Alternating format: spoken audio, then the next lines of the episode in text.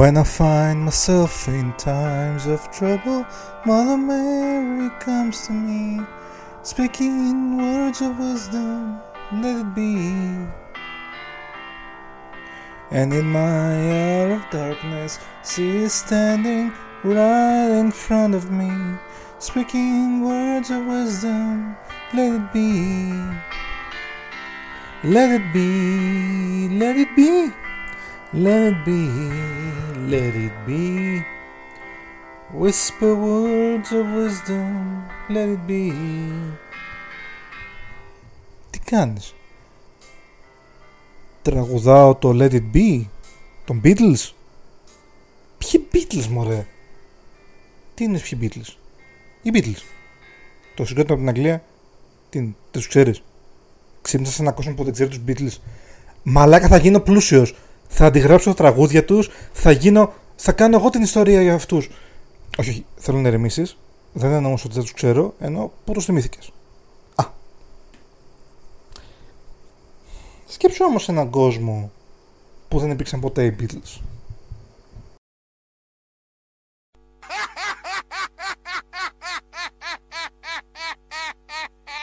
Να σου πω, θα ηρεμήσεις; Θέλουμε να γράψουμε ένα podcast εδώ πέρα. Άντε με το κάθε μάλλον. Ακούτε το Feel Good Inc. Ένα podcast του Φίλιππου Τριανταφυλλίδη. Πολύ πολύ καλησπέρα σας. Τι κάνετε, πώς είστε; Σχεδόν έφυγε το καλοκαίρι. Ουχου. Δεν το παλεύω καθόλου το καλοκαίρι, παιδιά. Θα κάνω μια μικρή παρένθεση για αυτό στην αρχή της ε, επεισοδιάρας μας. Ε, το καλοκαίρι ήταν πολύ ωραίο όταν ήμασταν μαθητές ή φοιτητές. Είχαμε δύο μήνες πάνω κάτω διακοπές, χαλάρωση, δεν είχαμε καμία απολύτως έγνοια για το μέλλον ή οτιδήποτε. Απλά σκεφτόσουν ότι το Σεπτέμβριο πρέπει να ξανα ξεκινήσει σχολείο ή να ξαναξεκινήσει να διαβάζει για, το, για την εξαστική και ούτω καθεξής τώρα που δουλεύουμε είναι το χειρότερο. Παίρνεις maximum δύο εβδομάδες άδεια και όλο το υπόλοιπο καλοκαίρι, δηλαδή για υπόλοιπους δυόμισι μήνες, απλά υδρώνεις, ξεϊδρώνεις, κάνεις ντουζ αν δεν είσαι ευρωμήλιος και τώρα κανένα παγωτό.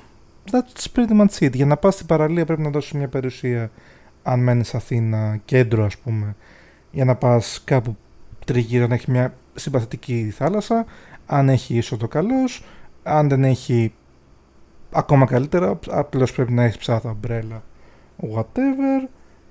Ναι, είναι ένα αδικημένο ίσως, μια αδικημένη εποχή του χρόνου, αλλά δεν είναι και αυτό το πάπο καλοκαίρι χαμάει. Αν έχεις πάνω από δύο εβδομάδες άδεια, ναι, πραγματικά γαμάει το καλοκαίρι. Αν έχεις μέχρι δύο εβδομάδες άδεια και λιγότερο, να πάει στο διάλογο το καλοκαίρι. Τέλος πάντων, ε, εγώ ετοιμάζομαι για άδεια λοιπόν γιατί ήμουνα από τους τελευταίους του ε, δικαιούχους της εταιρείας μου. Σε μια εβδομάδα, οπότε είπα πριν αδειάσουμε να γεμίσουμε το χρόνο μας. Τι εφελιδικά λογοπαίγνια είναι αυτά Χριστέ μου με ένα επεισοδιάκι το οποίο είναι λίγο πιο φιλοσοφικό φάση ε, αφορμίζω το θύσεις, αν είχατε δει το story που είχα ανεβάσει, ήταν το ότι ε, είδα μια ταινία που ήταν ένα πολύ ωραίο potential στην υπόθεσή της. Δεν με τρέλανε στο τέλος, ήταν μια συμπαθητική ταινία όμως, δηλαδή πέρασα πολύ ωραία βλέποντάς την, απλά δεν είναι το αριστούργημα που περίμενα, γιατί ξαναλέω έχει πολύ potential. Η ταινία λέγεται Yesterday, είναι το 2019 αν θυμάμαι καλά, βρετανική, εντάξει. Ε, έχει να κάνει με έναν άνθρωπο μουσικό ο οποίος δεν έχει καριέρα, δεν έχει καταφέρει να αναγνωριστεί και στην εποχή μας, 2019 δηλαδή, και μετά από ένα τύχημα που του συμβαίνει και μια συγκυρία κοσμογονική τέλος πάντων που ξαφνικά έπεσε το ρεύμα σε όλο τον κόσμο, ε, ξυπνάει την επόμενη μέρα στο νοσοκομείο και κάποια γεγονότα της ε, ιστορίας, πιο πολύ της κοσμοπολίτικης ιστορίας, των, ε, της pop κουλτούρας, δεν έχουν προκύψει. Το βασικό λοιπόν πάνω σε αυτό το οποίο ε, στηρίζεται η η ταινία σαν βασική υπόθεση είναι ότι οι Beatles, το ιστορικό συγκρότημα από το Liverpool, δεν υπήρξε ποτέ. Ο μόνος που το θυμάται αυτό είναι ο πρωταγωνιστής μας, ότι υπήρξαν οι Beatles. Πιάνεται λοιπόν από αυτό, μετά από κάποιες παρεξηγήσεις που το συνειδητοποιεί ότι τελικά δεν υπάρχουν, δεν έχουν υπάρξει Beatles στην ιστορία της ανθρωπότητας στο σύμπαν που ξύπνησε. ξεκινάει λοιπόν βάσει της μνήμης του, γιατί δεν υπάρχουν πουθενά τα τραγούδια πλέον, οι παρτιτούρες, οι στίχοι και ούτω καθεξής, να αντιγράφει τα τραγούδια των Beatles και να τα πουλάει ως δικά του. Ε, χαζοκομωδία είναι στην αρχή, δηλαδή έχει πλάκα το να δείξει ότι ξέρεις κάτι ρε παιδί μου.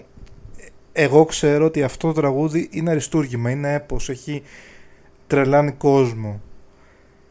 Και το παίζει ξέρω εγώ στους γονείς του και είναι ξέρω εγώ, α ξέρεις κάτι μισό λεπτό γιατί έχω ξεχάσει το τσάι μου ξέρω εγώ στη, ε, στην κουζίνα. Ε, μισό λεπτό γιατί χτυπάει το τηλέφωνο το ένα για το άλλο. Και κάποια στιγμή νευριάζει για το Let It Be ειδικά που έπαιξα στην αρχή και λέει παιδιά αυτό το Let It Be είναι το η πρώτη φορά που το ακούτε στην ιστορία. Κάντε λίγο, σταματήστε, είναι αριστούργημα. Και όλοι το βλέπουν, ξέρω, χαλάρωσε ρε ψωνάρα που είναι και αριστούργημα. Τώρα το έγραψε, που το ξέρεις ότι θα πάει καλά.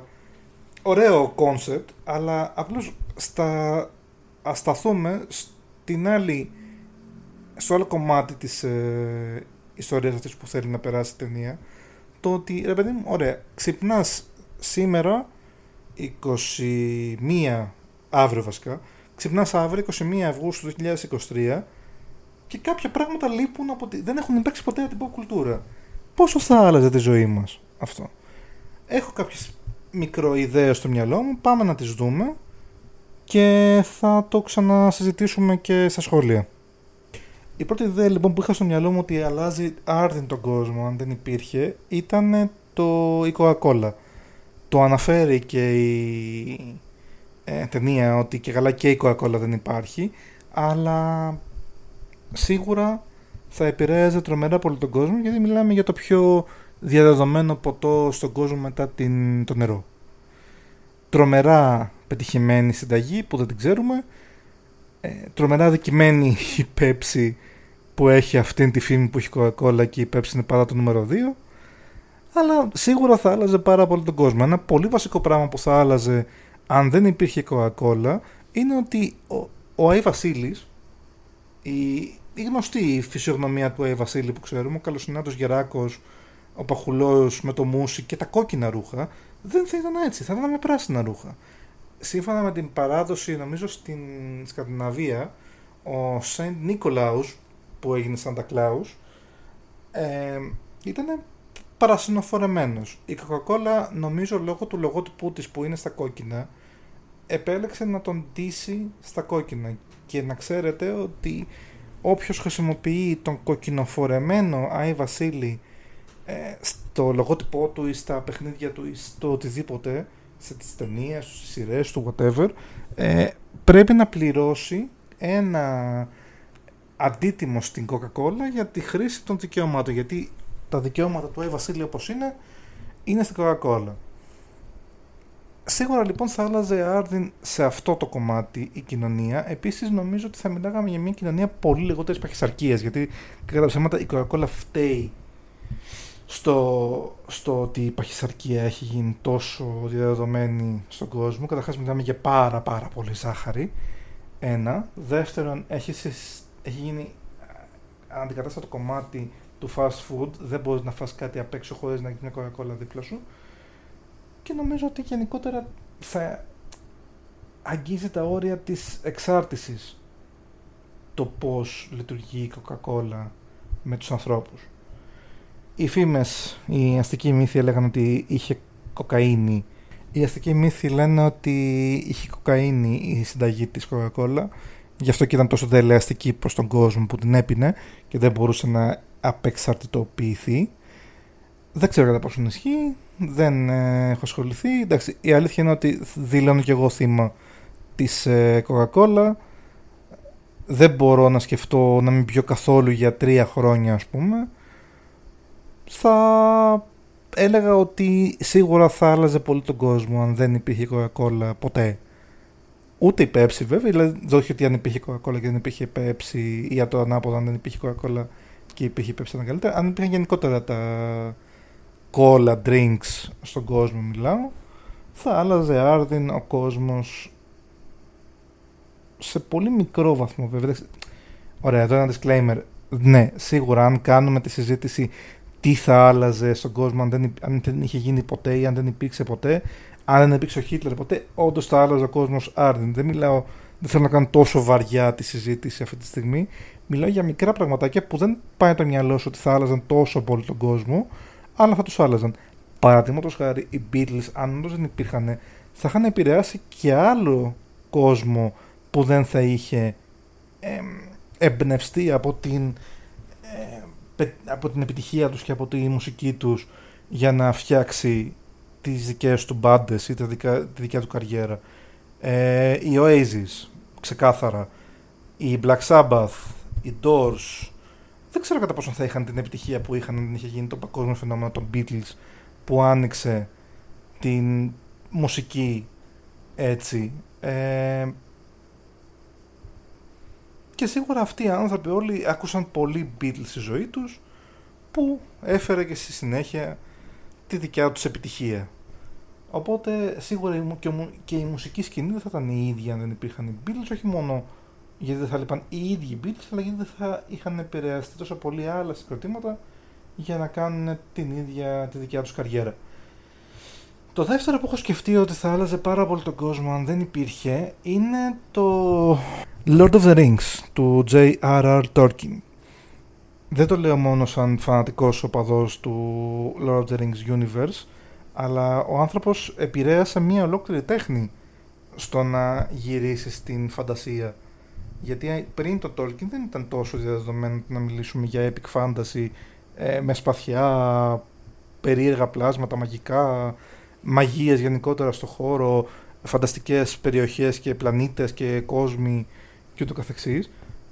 Ο Τόλκιν λοιπόν με τον Άρχοντα ξεκίνησε μία μεγάλη αλλαγή στη λογοτεχνία και γενικότερα στην ε, διασκέδαση του κόσμου που έφερε με τη σειρά του τη δικιά μας διασκέδαση. Δηλαδή φανταστείτε το 23 να μην υπήρχαν ε, ο Άρχοντας, ε, το Harry Potter δεν θα μιλήσουμε, το έχουμε πει και στο επεισόδιο με το Harry Potter για την επιρροή που έχει ο Άρχοντας στο Harry Potter γιατί θα μας κάνει μήνυση J.K. Rowling. Ε, ποια, όλα, όλα, τα, πολλά πράγματα δεν θα υπήρχαν χωρίς τον Άρχοντα και πάλι καλά, ευτυχώς Παναγία μου να λάβουμε ένα κεράκι στο J.R.R. Tolkien για να, του, για να τον ευχαριστήσουμε για τη διασκέδαση αυτή που μας προσέφερε και στα βιβλία του και στις ταινίες. Σίγουρα, ε, σε συνέχεια αυτού, δικιά μου προσωπική ε, πινελιά, δεν θα ήταν ο ίδιος ο κόσμος αν δεν υπήρχε ο Stephen King. Ο Stephen King άλλαξε άρδιν τη λογοτεχνία επίσης, γιατί έφερε πολύ το horror στη συζήτηση, που δεν υπήρχε προηγουμένως.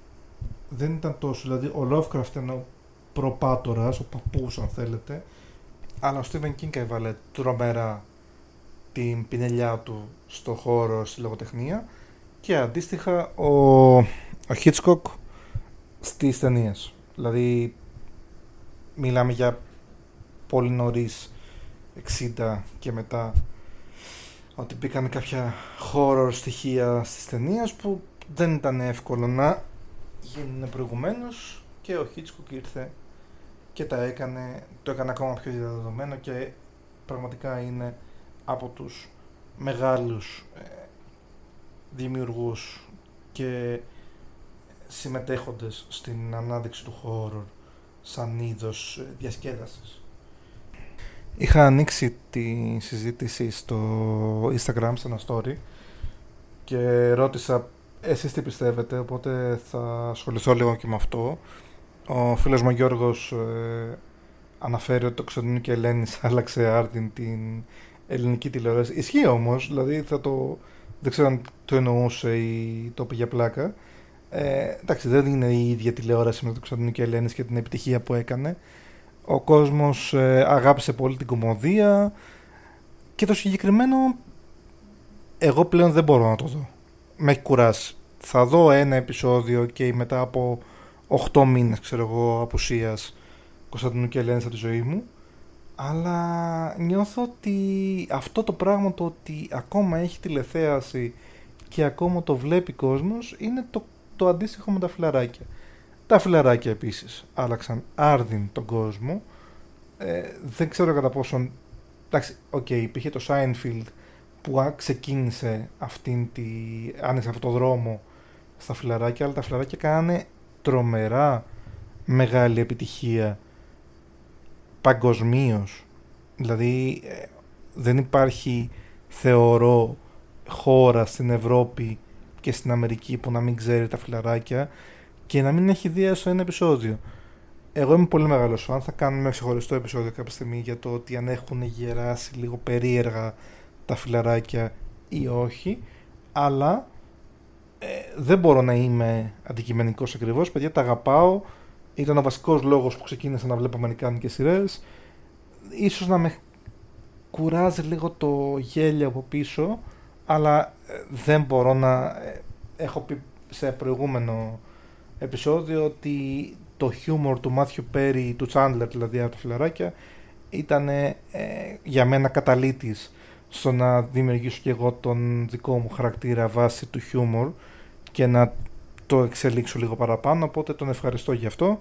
Όλη την παρέα, έχω περάσει πάρα πολύ ωραία μαζί τους, ήταν και είναι ακόμα ένα από τα πράγματα που μας πρωτοέδεσαν σαν αδέρφια με την αδερφή μου, γιατί ξέρετε 15 αδερφοί μου, 10 εγώ, ε, με έβαλε στο τρυπάκι να τα βλέπω και πέρασα πάρα πολύ ωραία και την ευχαριστώ και την αγαπώ γι' αυτό.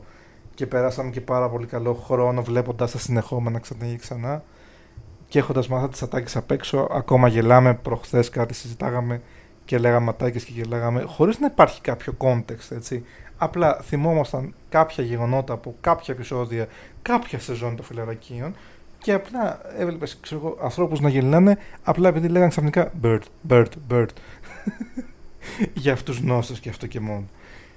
Σίγουρα λοιπόν τα φιλαράκια θα είχαν αλλάξει την ε, ιστορία αν δεν υπήρχαν γιατί το να μην υπάρχουν φιλαράκια σημαίνει ότι δεν θα πήγε How I Met Mother, δεν θα πήγε Big Bang Theory, δεν θα πήγαν τόσα sitcoms στο Modern Family ίσως, το Office, με την άλλη λογική του παγκοσμίου φαινομένου έτσι, ότι δεν θα καθόταν ο κόσμος εύκολα να δει τέτοιες σειρές.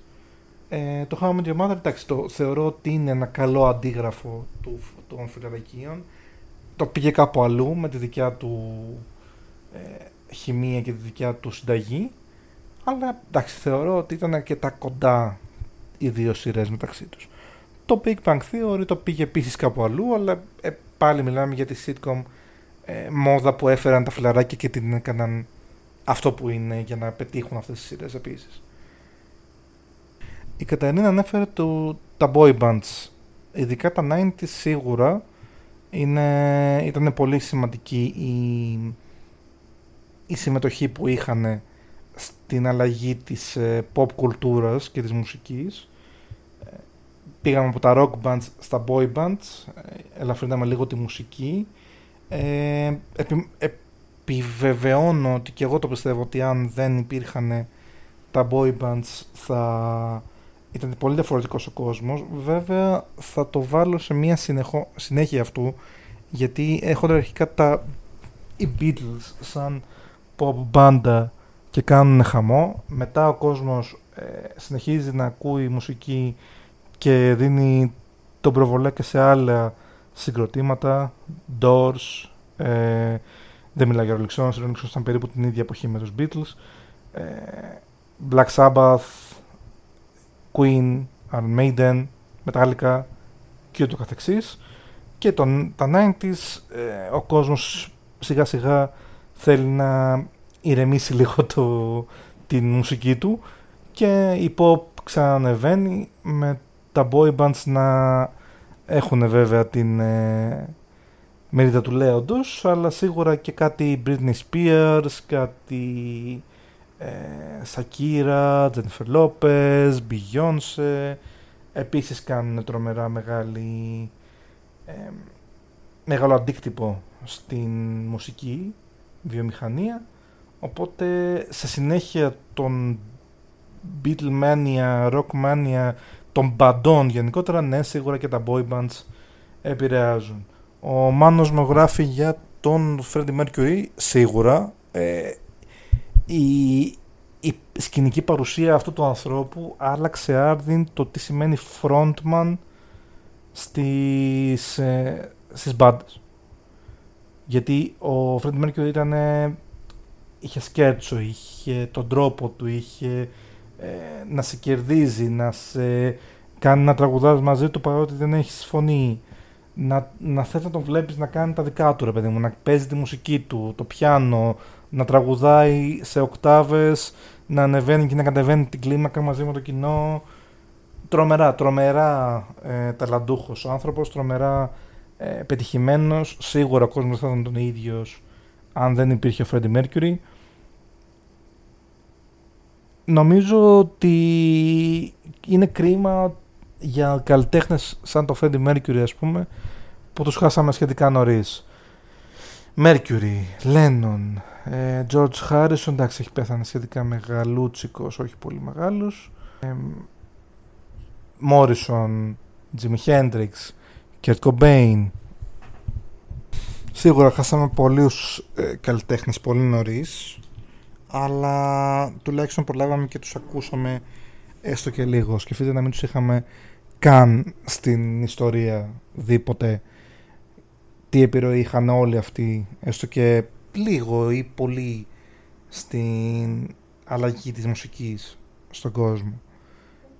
Ε, σίγουρα το ίντερνετ θα βάλω σε ένα πολύ μεγάλο ε, θέμα ότι αν δεν υπήρχε αυτή τη στιγμή καθόλου ίντερνετ δεν ξέρω κατά πόσον ο κόσμος θα ήταν ο ίδιος καθόλου. Δηλαδή βλέπω ότι τελευταία ο κόσμος έχει εξαρτηθεί πολύ από την παρουσία ίντερνετ στη ζωή του γιατί το έχουμε πλέον δεδομένο δηλαδή η δικιά μου γενιά εγώ είμαι σχεδόν 33 οπότε η δικιά μου γενιά μεγάλωσε μην έχοντας ίντερνετ στο σπίτι στην αρχή όταν πρώτο ήρθε ήταν περίεργο ε, και πολύ πολύ αργό. Μετά ήρθε το LimeWire που μας έκανε να κατεβάζουμε για 40 λεπτά ένα τραγούδι που ελπίζαμε να είναι το NAM των Linkin Park ξέρω εγώ.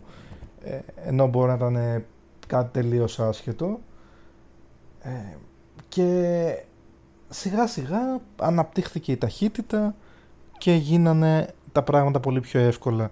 Είναι πολύ ωραίο ότι η πληροφορία είναι τόσο εύκολα προσβάσιμη αλλά είναι και κατάρα γιατί δεν συγκρατιόνται πλέον τόσο πολύ πληροφορίες στο μυαλό σου. Δηλαδή, ας πούμε, πότε έγινε η η Αμερικανική Επανάσταση, πότε ανεξαρτοποιήθηκε η Αμερική, το 1776. Αν δεν το ξέρεις και το ψάξεις, δεν θα σου μείνει τόσο στο μυαλό. Έχεις την λογική ότι ξέρεις κάτι, ωραία, αν το ξαναχρειαστώ, θα το ψάξω.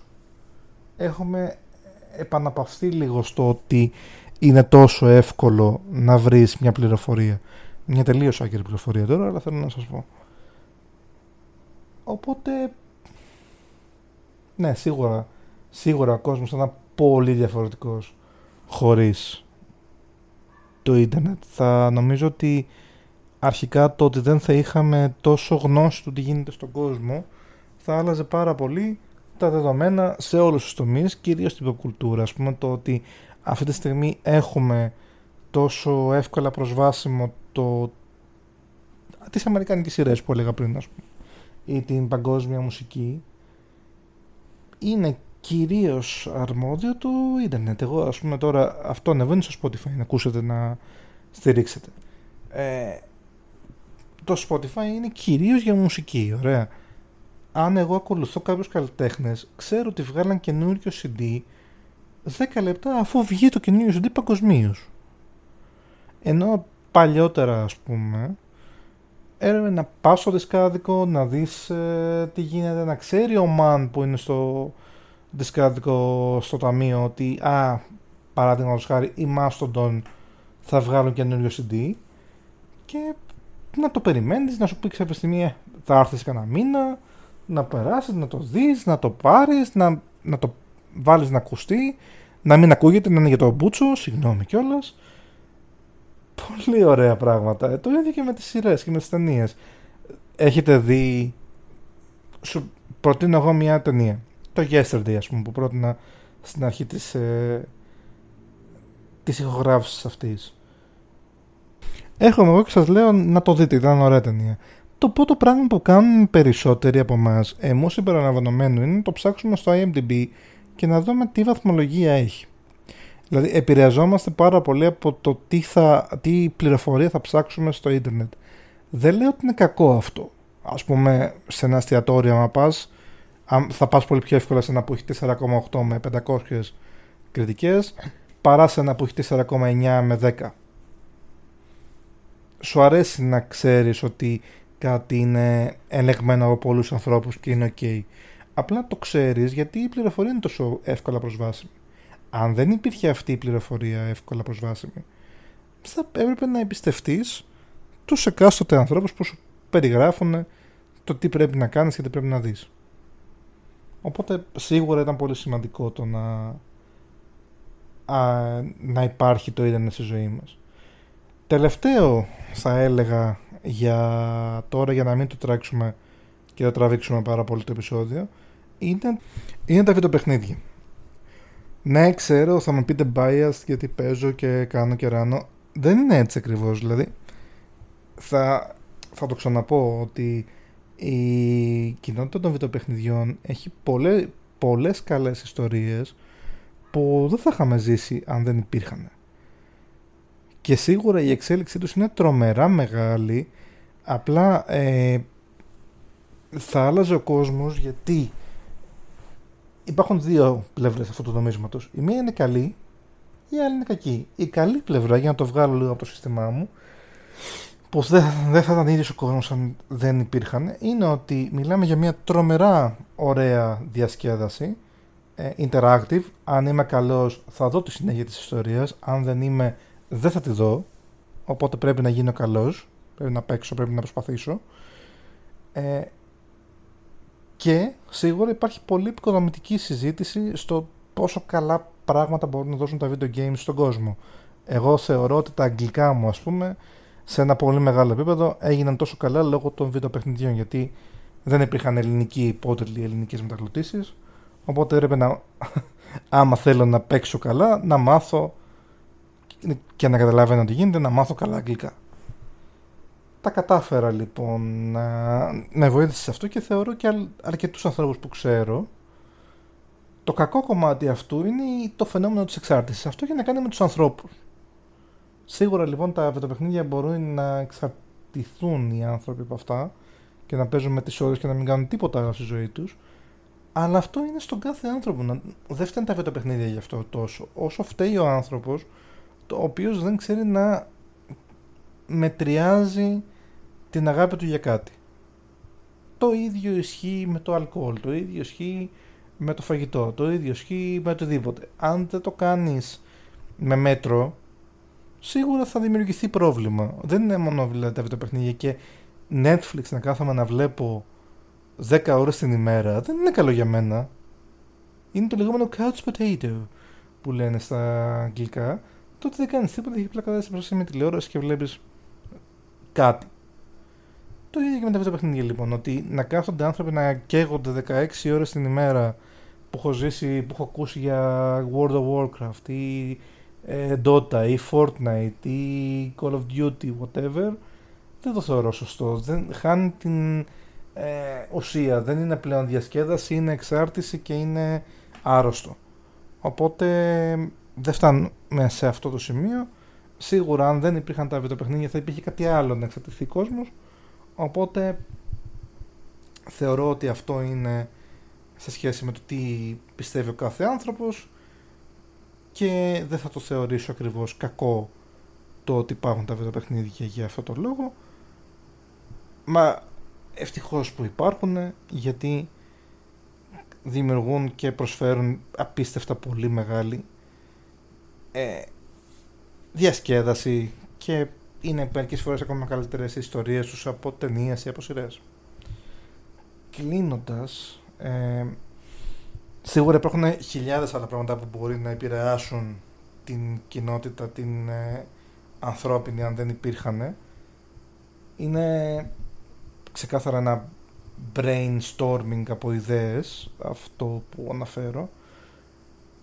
Νομίζω ότι στο τέλος της ημέρας το σημαντικό είναι ότι η κοινωνία είναι αυτή που είναι αυτή τη στιγμή με το τι έχουμε. Το αν δεν τα είχαμε, ναι, σίγουρα είναι μια πολύ υποθετική συζήτηση και σοβαρή και σωστή, αλλά δεν θα το ξέρουμε 100%. Δηλαδή, ε, δεν ξέρεις στο φαινόμενο της πεταλούδας ε, λέει ότι το πέταγμα της πεταλούδας στην ε, Βραζιλία μπορεί να δημιουργήσει κυκλώνα στη Μαδαγασκάρη. Παραδείγματος χάρη. Πολύ μικρά πράγματα η θεωρία του χάους είναι αυτό. Ε, πολύ μικρά πράγματα πολλές φορές επηρεάζουν την ανθρωπότητα χωρίς να το καταλάβουμε εκείνη τη στιγμή και δημιουργούν τον καινούριο δρόμο για την συνέχιση της ε, pop κουλτούρας όπως είναι. Το σημαντικό είναι ότι έχοντας ε, πλέον αφήσει αρκετά πίσω μου την ε, προσπάθεια να ακολουθώ την ελληνική pop κουλτούρα και ασχολιόμενο πολύ με την παγκόσμια ε, είναι πολύ ωραίο ότι η παγκόσμια κουλτούρα είναι ωραία αλλά ε, και με κρατάει και μου δίνει πολλά πράγματα να δω. Ένα κομμάτι μου με στεναχωρεί όμως που το κάνω αυτό και θα ήθελα να το αλλάξω. Οπότε θα ήθελα σαν ε, σαν βοήθεια στους ακροατές από τους ακροατές του Feel Good Inc, αν θέλετε να μου δώσετε κάποια pop κουλτούρα ελληνική να ακολουθήσω και να μου πείτε τι, πιστεύετε ότι θα άλλαζε άρδιν τον κόσμο αν δεν υπήρχε στην χώρα μας. Φυσικά να μου πείτε και παγκοσμίως τι πιστεύετε ότι θα άλλαζε τον κόσμο αν ξυπνάγαμε αύριο και δεν υπήρχαν. Για να ευλογήσουμε τα γένια μας, σίγουρα αν δεν υπήρχε feel good ink στη ζωή μας θα ήταν ακόμα περισσότερο άδεια. Η δικιά μου τουλάχιστον σίγουρα. Σας ευχαριστώ πάρα πολύ που ακούσατε μέχρι εδώ. Μέχρι την επόμενη φορά ήμουν ο Φίλιππος ήταν το Feel Good Inc. Και ακολουθεί ένα μικρό ε, τραγουδάκι έτσι για να γιατί το έχω στο μυαλό μου και θέλω να το κάνω. Οπότε αν δεν θέλετε να ακούσετε τη γαϊδουροφωνάρα μου να τραγουδάει μπορείτε να κλείσετε τώρα. Σας ευχαριστώ πολύ